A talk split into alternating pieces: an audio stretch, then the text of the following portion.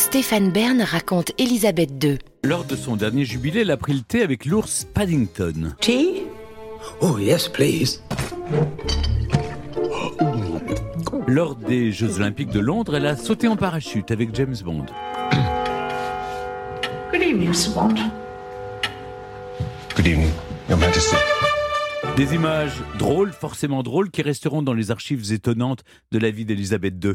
Et avant eux, d'autres ont par le passé immortalisé la Queen. Du plus sérieux, lors de son investiture, au plus décalé, avec une peinture que la reine n'a jamais pu oublier. Je vous raconte maintenant Cecil Beaton et Lucien Freud, deux artistes qui ont fait passer Sa Majesté à la postérité.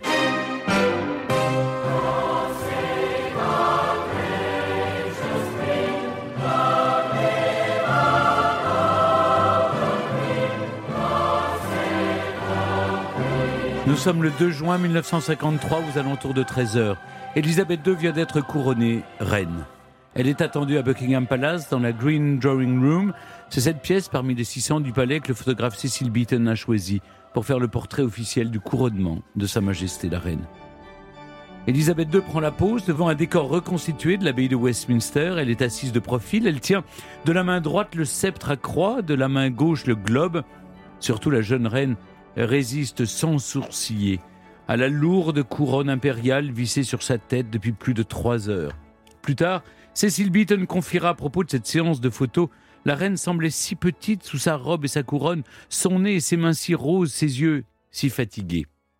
Le photographe britannique est extrêmement respectueux du protocole. Lui qui shootera les plus grandes stars du cinéma, d'Audrey Hepburn à Marilyn Monroe, s'autorise simplement quelques indications à son royal modèle charmante, divine, sont les rares mots qu'il ose prononcer. Cela suffit. La séance ne dure que quelques minutes. Sa Majesté doit saluer du balcon l'immense foule venue l'acclamer. Ce n'est qu'à 3 heures du matin que le photographe fébrile téléphone à ses assistants chargés de développer les clichés. Beaton est soulagé, tout est parfait. De la lumière au décor, le rendu est à l'image de ses attentes. Ce couronnement, c'est pour lui la consécration d'une vie dédiée à la photographie. Durant sa carrière, il n'est pas rare de voir certaines femmes élégantes bourgeoises posées pour lui, entourées de moules à gâteaux, de batteurs électriques ou encore de ressorts de sommiers métalliques. Il réalise des clichés toujours plus fantaisistes. Une femme est flashée euh, devant un décor de ballon, un autre modèle laisse juste apparaître son visage dans un tronc d'arbre, une troisième est mise sous cloche. Le travail de Beaton interpelle. En 1927, alors que la future reine Elisabeth souffle sa première bougie, Beaton a quant à lui 23 ans.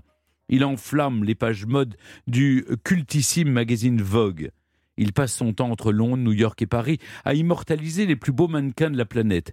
Et son style romantique, un brin désuet dans un monde qui bouge en permanence, va séduire une femme en particulier, Queen Mum, la mère de la future reine. En 1939, la guerre gronde et l'Empire britannique est menacé. Certains États du Commonwealth supportent de moins en moins la domination anglaise. La famille royale doit reprendre les choses en main. Il faut montrer au monde que la monarchie est ce qui existe de mieux en ces temps troublés. Pour redorer l'image des Windsor, la reine Elisabeth, épouse de George VI, fait appel à Cecil Beaton en juillet 1939. Elle le choisit pour une série de photographies d'elle-même, notamment dans les jardins de Buckingham. Le coup de communication est réussi. Elle apparaît sur les clichés forte et douce à la fois. Pendant la guerre, Cecil Beaton travaille pour le ministère britannique de l'information. Pendant quatre ans, il prend près de 30 000 photographies pour montrer les atrocités des conflits. Mais il n'est jamais très loin du pouvoir, puisqu'il parvient à shooter les destructions du palais de Buckingham lors des bombardements sur Londres. Fasciné par la monarchie, il décroche la mission de photographier la famille royale. Il réalise ainsi ses premiers clichés d'Élisabeth alors qu'elle n'a que 16 ans, en octobre 1942.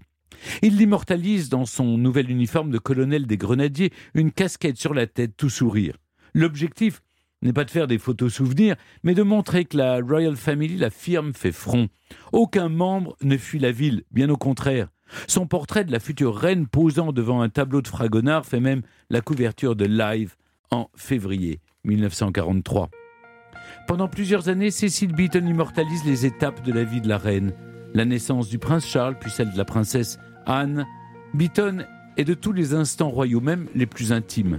Alors qu'Elisabeth souhaite se montrer plus proche de son peuple en déménageant notamment à Clarence House, Beaton est invité à prendre des clichés reflétant une vie simple, loin des ornements dorés de Buckingham Palace.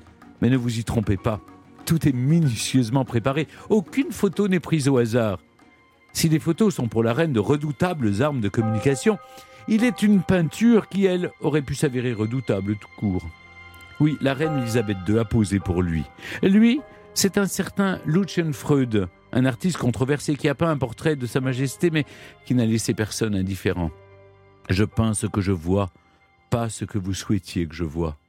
Lucian Freud est comme ça. Le peintre n'a que faire de ce que les gens peuvent bien penser de ses œuvres, fussent-elles les plus hypnotisantes, dérangeantes, gênantes qui soient.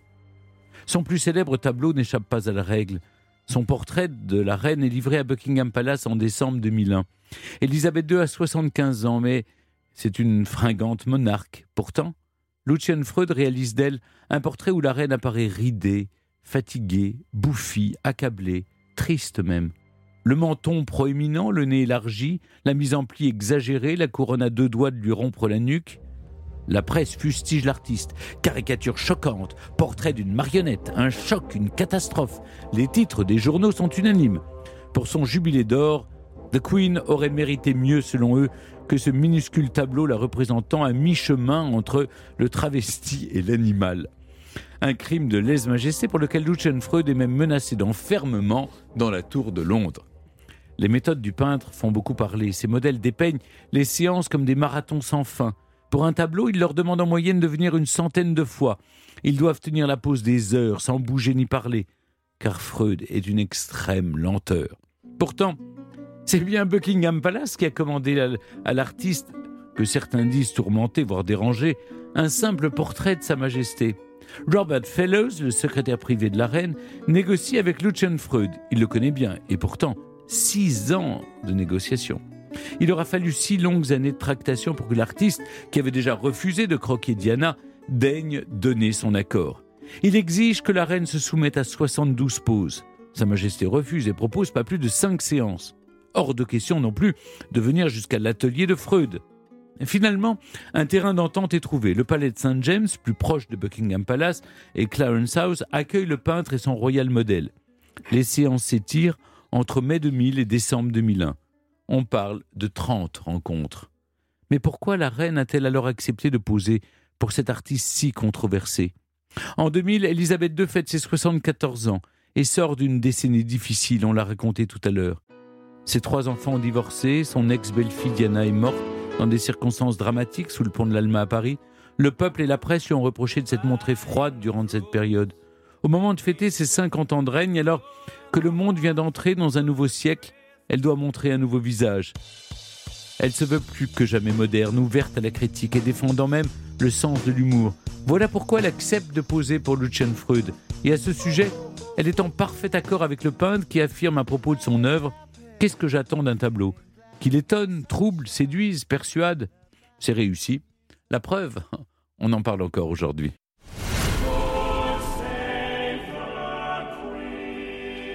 Stéphane Bern raconte Élisabeth II.